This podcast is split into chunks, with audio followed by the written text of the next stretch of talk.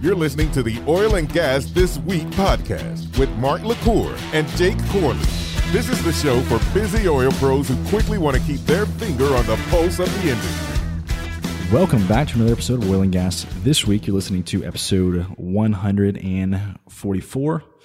And Mark is out today. So I've got my good buddy, business partner, best friend, brother, Colin McClellan with me. What's up, Colin? What's going on?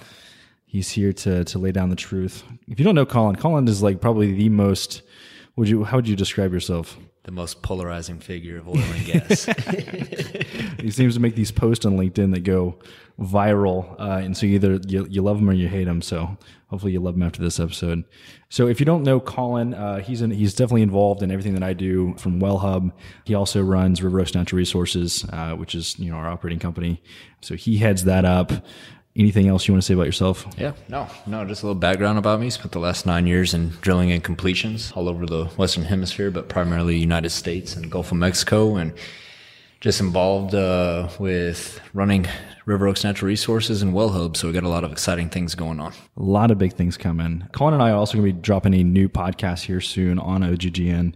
We're not going to say necessarily what it is, but today's episode will kind of give you a hint towards the direction that the show will be going. Yeah, it's going to be um, awesome. So this episode is very tech heavy.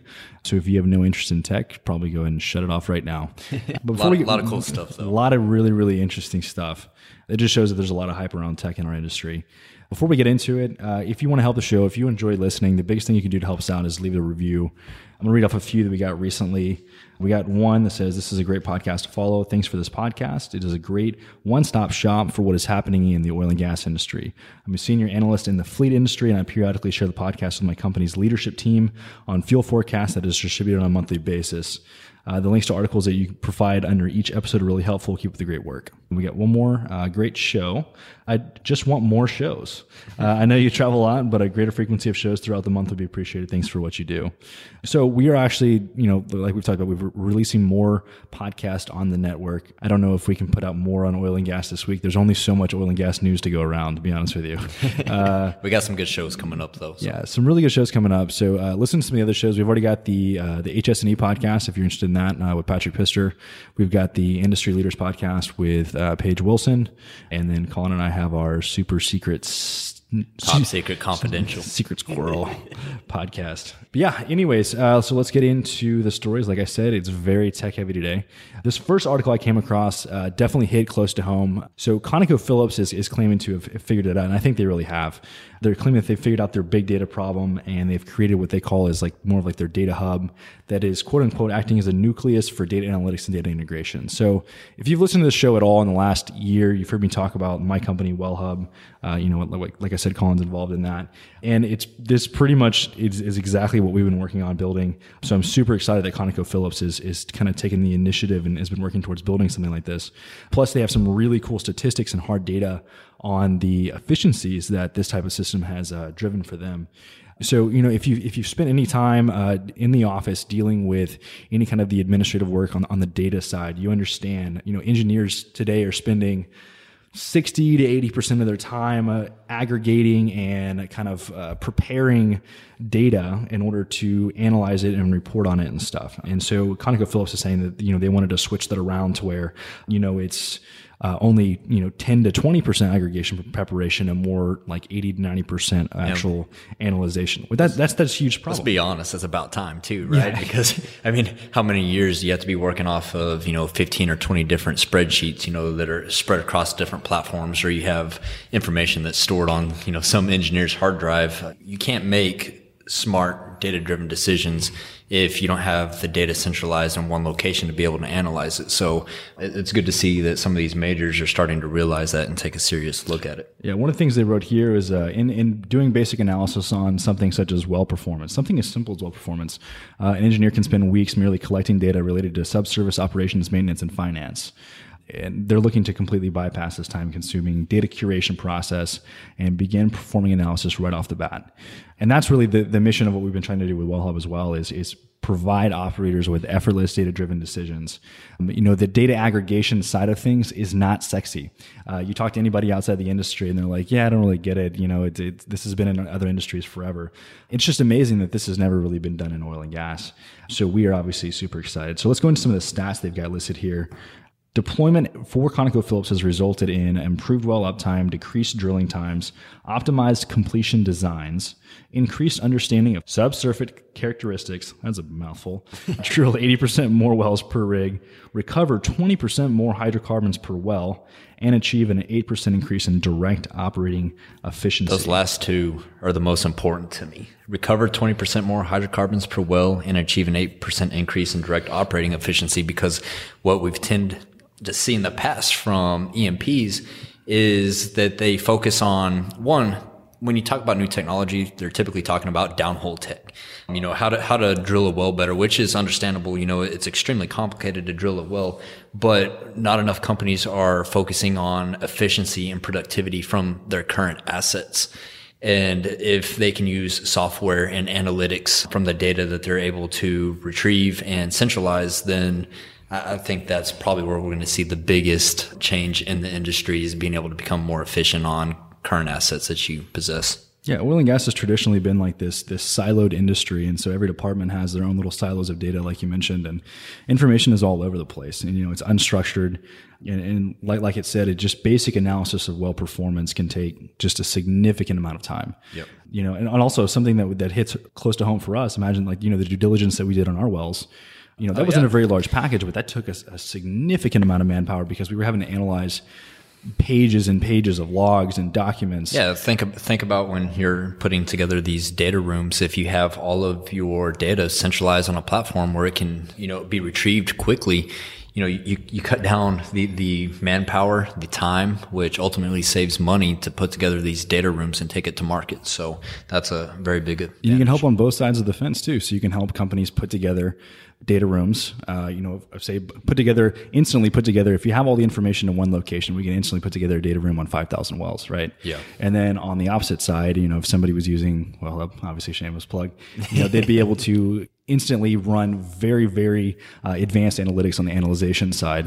You know, taking it further, look at a software like WellHub where you're going to have real time data showing the economics of a well uh, or a lease, and you can see in real time, okay, how is this how is this asset performing? And if it's not providing you a positive ROI, you know, at that point, you, you can know that, hey, you know, we should probably divest out of this asset, get it out of our portfolio. And then you have all of your data there for the data room and you can move that asset out of your portfolio quickly. So that's, uh, that, that's going to be a huge benefit. Exactly. It, you know, it just makes sense. And obviously we get super hyped up about this kind of stuff.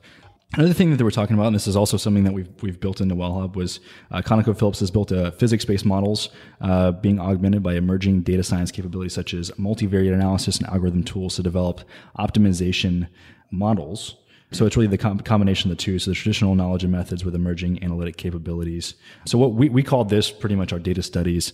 And so it allows obviously all your information's in one location. So now you can take real-time information from all of your assets and now we can apply, we can create these hypothetical scenarios where you can run these scenarios to kind of find out, okay, what if the economics of this change? What if production just completely dips? What if this? What if that? And then instantly run those. Because we're, we're leveraging the latest technologies, we can actually run these KPIs in real time to where before SQL couldn't even handle it. I mean, if, if companies were even using SQL. Yeah. Luckily, and I, you know, and I've, I've, you know, my previous experience, I've been on, contingency jobs where they're trying to decide if they want to move forward with a, a certain process or, or workover or if they want to go another route and you know you're you're using a excel sheet to do your well financial analysis and it's just not very accurate or efficient so I think that's the, the whole modeling, you know, being able to take data, input information, model different scenarios. I think that's going to cut down on a lot of mistakes that we see in the field.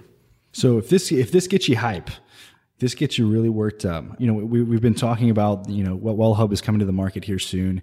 If you don't know, uh, I, I've been working on raising funds over the last year. We've raised a very good amount of money so far, and we wanted to do something different. You know, being more of an innovative company, we wanted to challenge I mean, we, we consistently challenge you know the conventional logic of why things have been done the way they've done and we've seen a huge interest in more of uh, crowdfunding models. You know, we've seen mm-hmm. ICOs take off, we've seen regulation, crowdfunding, and Reg A Plus and Reg Ds take off, and so we want to do something that never been done before. So we partnered with Energy Funders, which we've talked about before.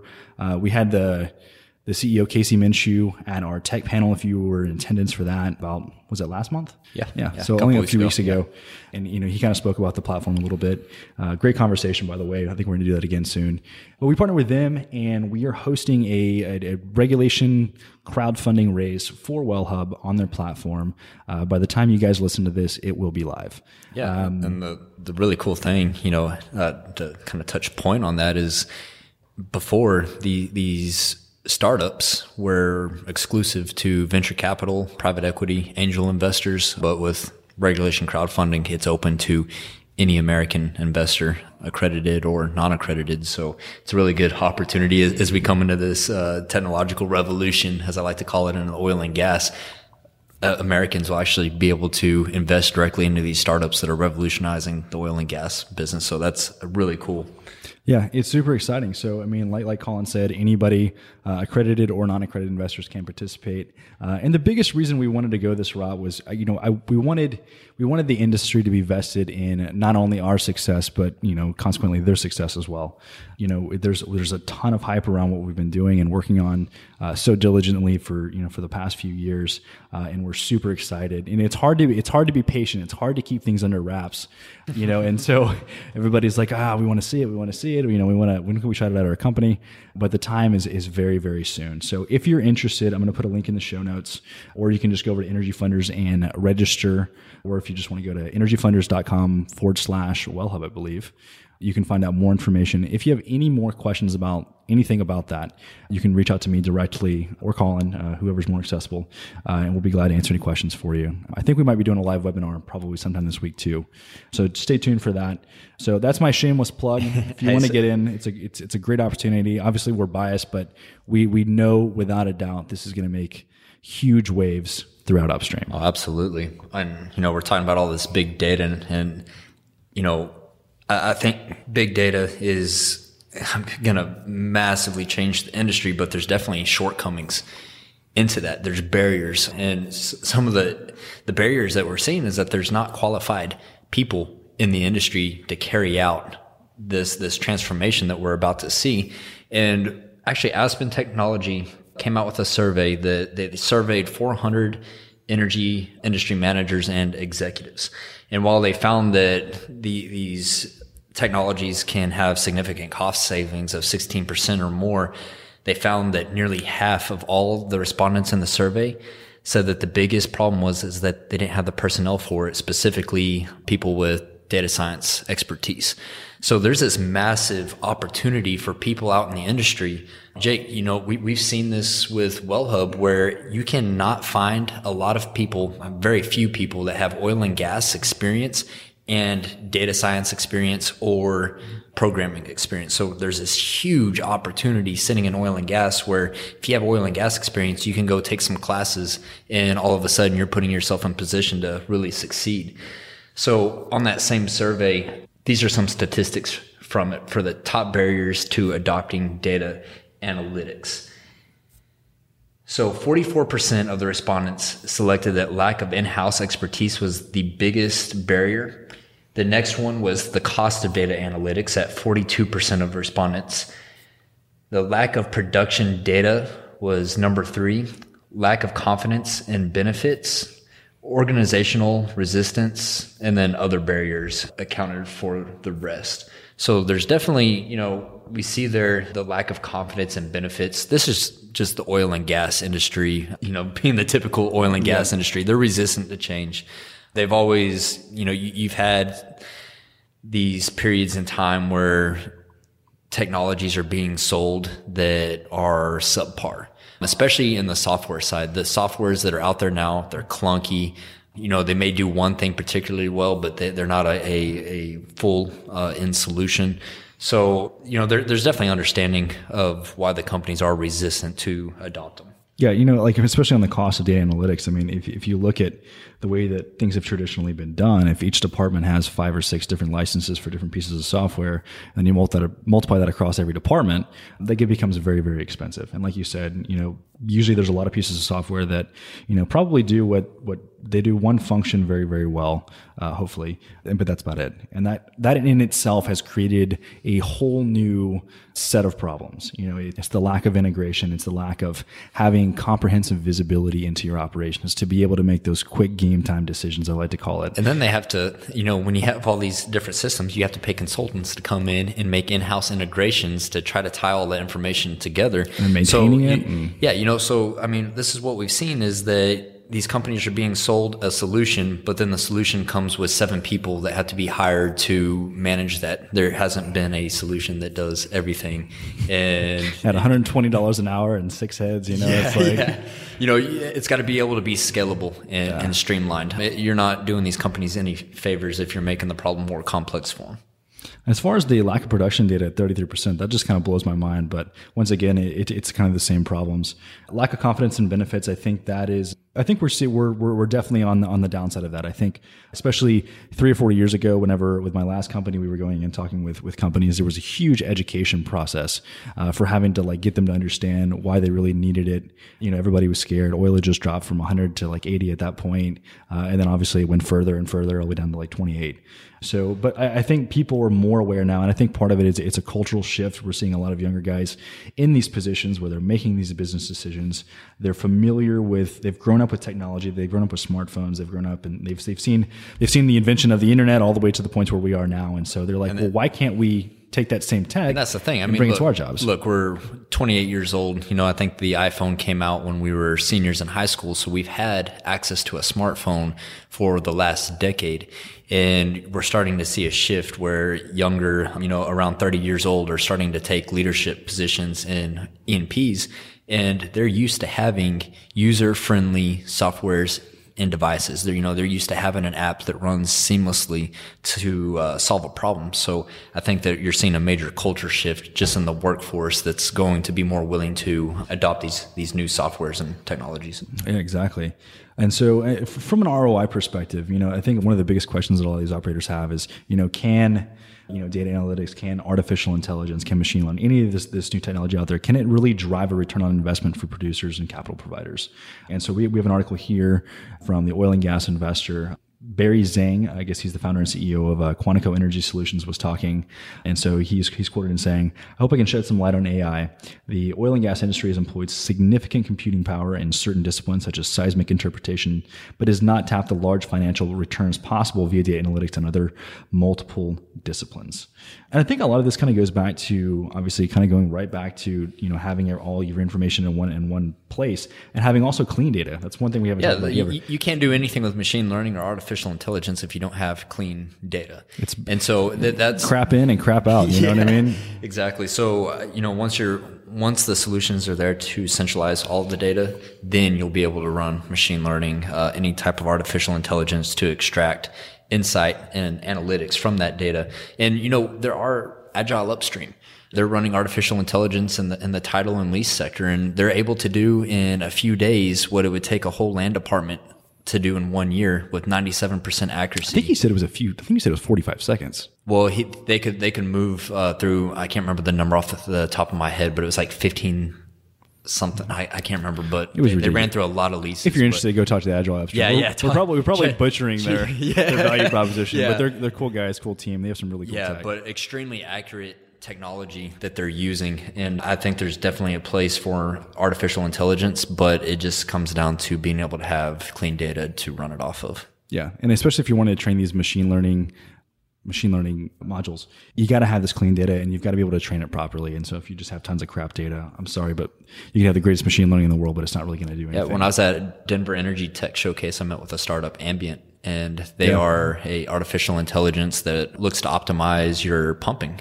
So you know they'll they'll hook up their hardware on your pump jack and it reads data and makes it more efficient. And you know that's a pretty good use case because what's more repetitive than a pump jack going up and down, you know, for all days. So that's a, another good use case. I think we're in the very early stages of seeing that sector come out, but I, I think it'll be a good one. So one of the uh, the stats in this article was that uh, McKinsey had done a study and said one of the biggest areas of improvement in is in production operations where the ROI could be 25 to 28 percent range. Wow, which is absolutely amazing. Those are those are huge numbers. This is not one or two percent. You know, this is this is definitely more than a quarter. So Zhang kind of went on to to give several different examples of where data uh, can be analyzed. Obviously, one was in drilling. We've seen tons of AI stuff being uh, trying to, to be applied in in drilling. You know, he said that rig control systems can record around seven thousand measurements per second. So analyzing that a vast amount of data uh, would allow you to pinpoint flaws and irregularities. and can reduce expensive operational snags and create proper real time analysis of data that could also replace costly functions as wireline logs and drill bit trips. Uh, another big thing in AI, which we've seen multiple times, is also on the subsurface geology side and the interaction with fracking and drilling of the rock uh, reservoirs. So there's there's said to be as much as a 20% cost savings potential in improving the predictability of drilling and completing the wells. And actually, the Society of Petroleum Engineers released an article saying that Total and Google Cloud are teaming up for mm. artificial intelligence operations in their in their upstream sector.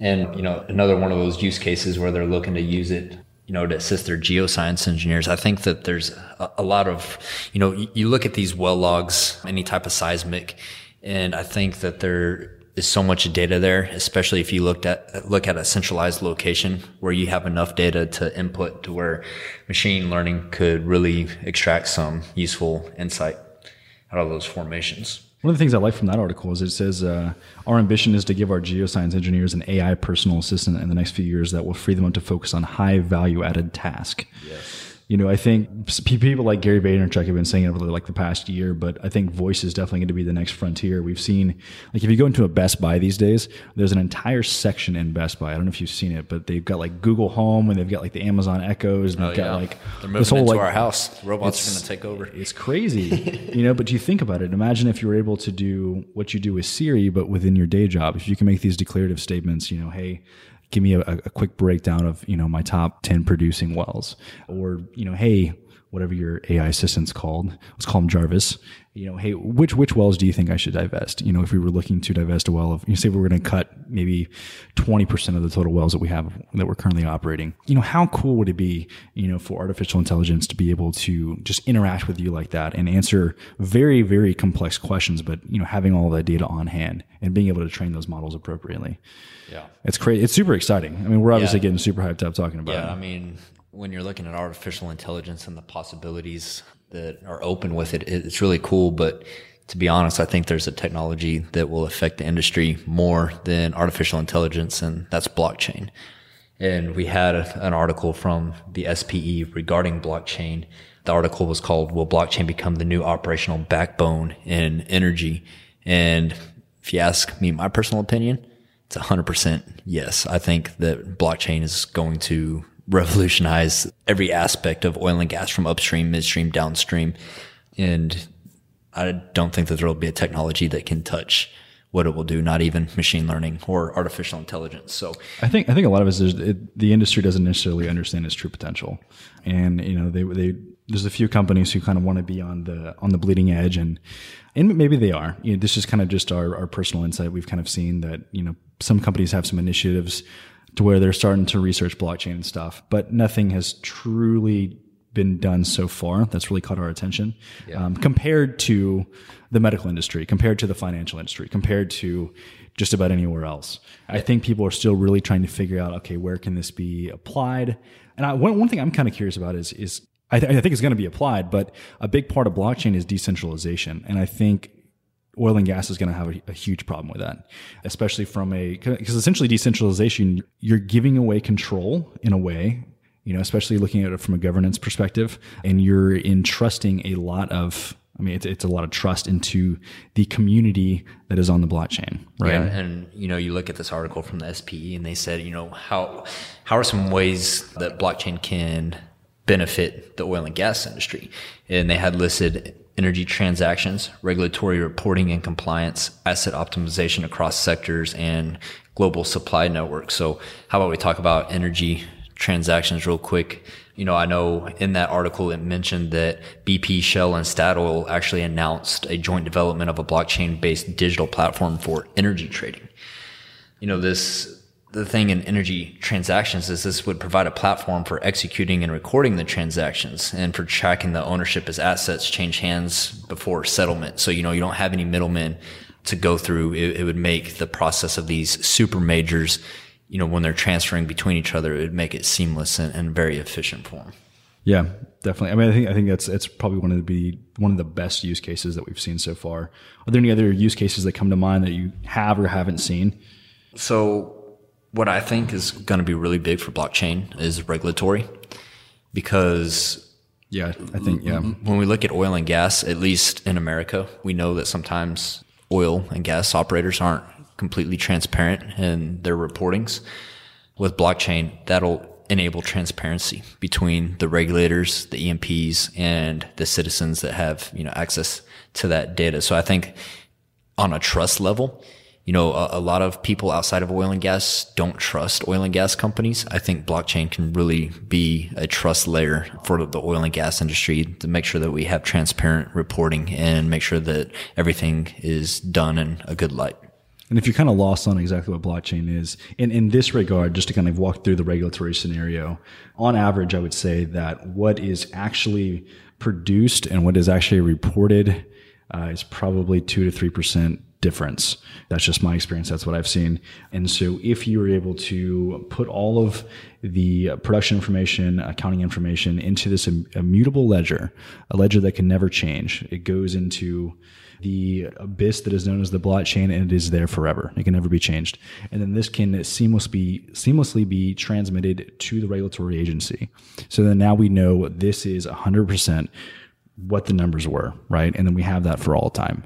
And then think about it from regulatory reporting standpoint, that's an absolute nightmare. That's why these companies have, mm-hmm. you know, most operators have, you know, entire regulatory department, especially if you're dealing with, if you have operations in multiple states, everybody requires it in different formats. The websites are completely different. It's in different intervals.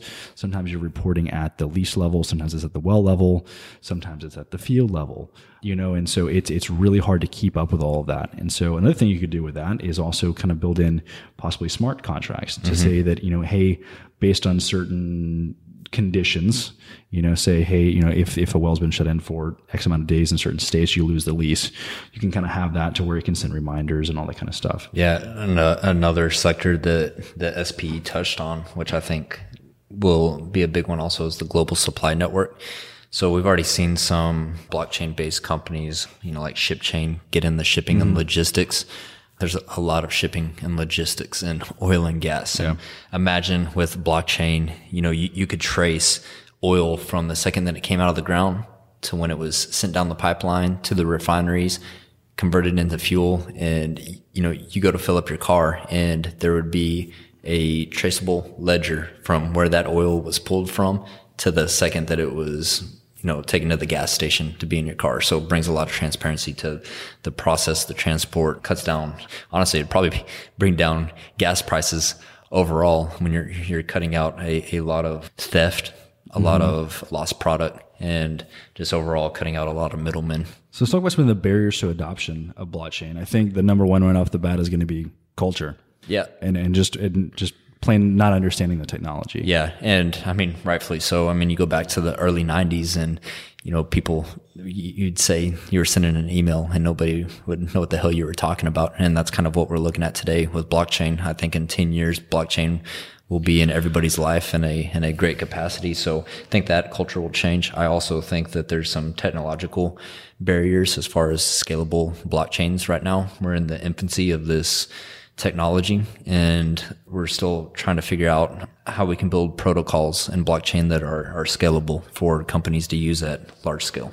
Yeah, I agree, definitely.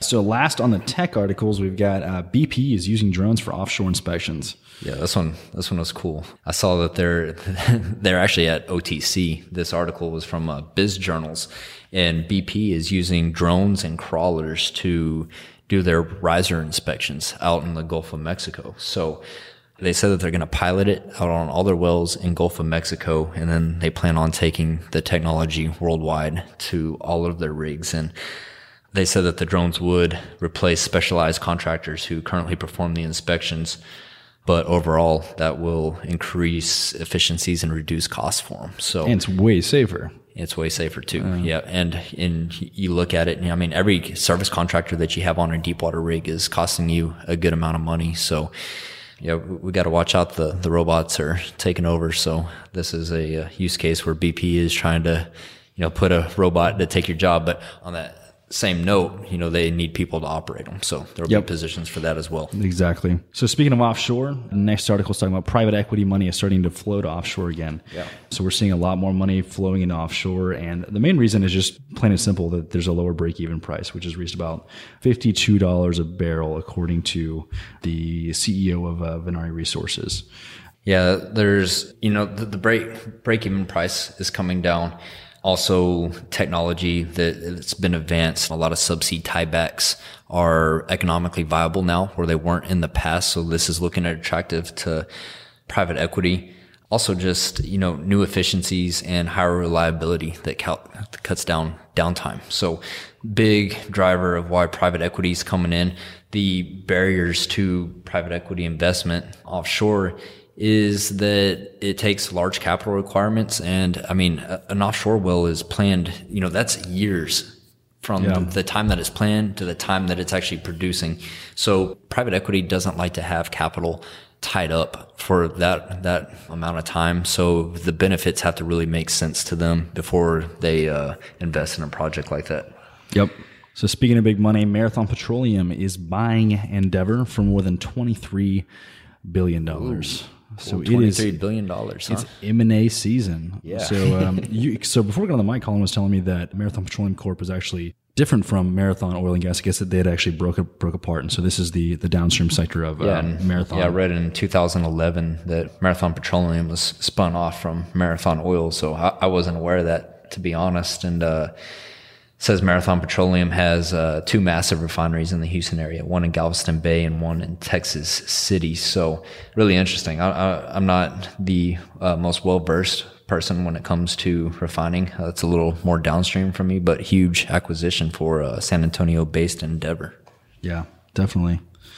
What's up with these oil prices? I know you and I are pretty happy. Obviously, Yeah. these high oil prices are looking it's pretty. uh, never never a bad day in the office when oil prices are climbing up. I know our investors are pretty thrilled. So, so obviously, you know, Trump has ended the Iran deal, and so there's a lot of speculation as to you know what is that going to do for oil prices. And of course, over the past few days, we've seen it jump up. I think it's reached as high as probably 72, and it's kind of been fluctuating. Yeah, and I, I think you know a lot of you know obviously what we're seeing there speculation in the markets. So it's going to be a little volatile when you when you have any big news like that come out. All, all your traders in the future market are going to be manipulating the price a bit, but overall, you know, based off of information from the uh, IEA, you know, I think that we're about to get put in a bull run on oil, regardless of what happens with so the too. situation. So yeah, be interesting to see what plays out. because the U.S. is reimposing all nuclear-related sanctions on Iran, and but that's it's kind of over a what we would call a wind down period over the next 90 and 180 days before the sanctions really start to kick in. So I mean, obviously the price is jumping around based on purely on speculation right now, but we'll really see where the price is going to go. And I agree. I think I think oil is going to going to push higher. I'm not really going to complain about it. Yeah. Let's bring it back to uh, some domestic oil. Let's uh you had a really interesting article that we talked about back in our in our office about the bottlenecks in the Permian. You want to talk about that one a little bit? Yeah, so this has kind of been obviously the Permian seems like it's like the the topic of conversation every time we do an episode. And and Colin and I went to the the merger market forum. Was it last week? It was last yeah, week. yeah, last Wednesday. And obviously, there's still just so much hype uh, in the Permian. We don't necessarily understand it. The margins are slimmer. There's so much competition. Uh, and then this article, once again, just kind of gives us a stat that kind of just blows our mind. You know, so there, there's so much oil is being produced at the Permian right now that there is not enough pipeline to really ship this ship this oil. And so we're seeing that since the pipeline capacity has been squeezed so much that some of the oil in Midland is being uh, traded at a $16 a barrel discount compared to what's here in Houston. Yeah. Which absolutely blows my mind. So you're already you're coming in, you're paying a huge premium for the acreage. You're competing with all of the biggest players in the Permian. And then on top of that, you can't get your oil out of there. And so you're gonna you're gonna sell your oil at a $16 per barrel discount. And the mar- the margins in the Permian are already super super slim. Yeah, it's just you know, reliable. yeah, and you know, you can punch a hole in the ground I anywhere in mean, the Permian and hit oil. This is why I have no interest in competing in the Permian. Um, Yeah. the, the, the competition is so heavy out there. Profit margins are slim, and you know the Permian has a ton of infrastructure, but there's so much overload on it right now.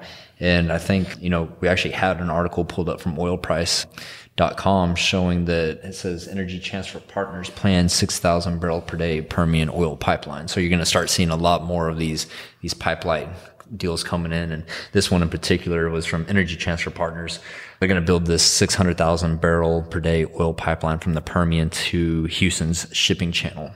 So, you know, this, this is the type of infrastructure that's needed out in the Permian right now because we're, we're producing all this oil, but we have no way to transport it to refineries. So it's not uh, much good for us right now.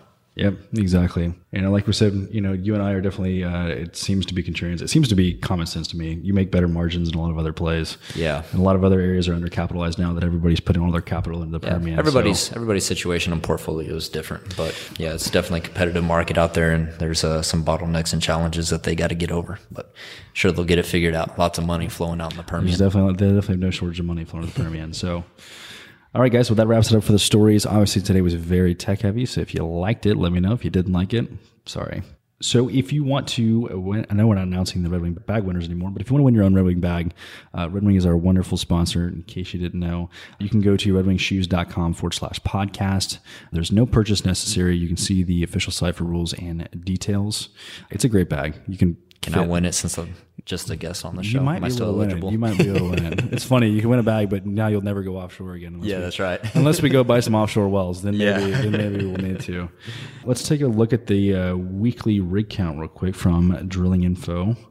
I think we're sitting at probably close to 1,100. Oh, we're at exactly 1,100. Called it. This is the highest that we've seen the rig count, uh, at least in the last two years since we've been tracking it. So, I mean, that's great. Rig count's going up. You know, rigs are also getting more efficient. Let's not forget that. There's not necessarily any uh, efficiency markers that are being reported, but you can look at that information on the Regulatory Commission. You can see that, you know, rigs are getting the job done a lot quicker than before. Events on deck. So, like we talked about, if you if you didn't come out to the last uh, happy hour we threw, we we actually expanded upon that. It was an oil and gas tech funding panel. We had a very large amount of people come out to um, Yeah, great time. colonize office at WeWork. I want to say we probably had 200 people show up at least. Yeah, it's crazy. I think we, we had nearly 400 RSVPs. Yeah, uh, was- had had a bunch of people show up. Free beer, free pizza. You know, it's pretty hard to beat that when you Yeah. get free beer and free pizza and network with a ton of great people in the oil and gas space. So I think uh, these these events are just going to keep getting better and better. So make sure you make it out. Yeah, very high quality. And, and Colin and I have been to like seems like every networking event possible in in oil and gas. We wanted to do something different, something that was more casual, something that was very high quality. And I will say that we have made very very valuable connections every time that uh, we've had these events. Obviously, it's only been like twice so far, Yeah. but these two have been very impactful for us personally, and we've heard lots of other good success stories. People coming out and saying, "Hey, this is amazing! You know, thanks for thanks for putting this on." So the next event, so for this month, is going to be, uh, I believe it's going to be on May 29th. It's going to be at our office again, uh, in WeWork Galleria. Uh, it's attached to the the actual gallery itself. It's in one of the towers there. We will put a link in the show notes. Once again, free beer, free pizza. We've already got sponsors there's probably going to be a significant amount of people again. So please come out and join us. In the future, we will be doing more of the more specialized events. So we'll probably do more tech funding panels. We'll probably do maybe some Shark Tank type stuff. It seems like there was a lot of interest around that. And obviously, that's kind of like right in the in the in the, the center of you know what we are doing. Colin and I are doing, especially in the in the tech industry and in oil and gas.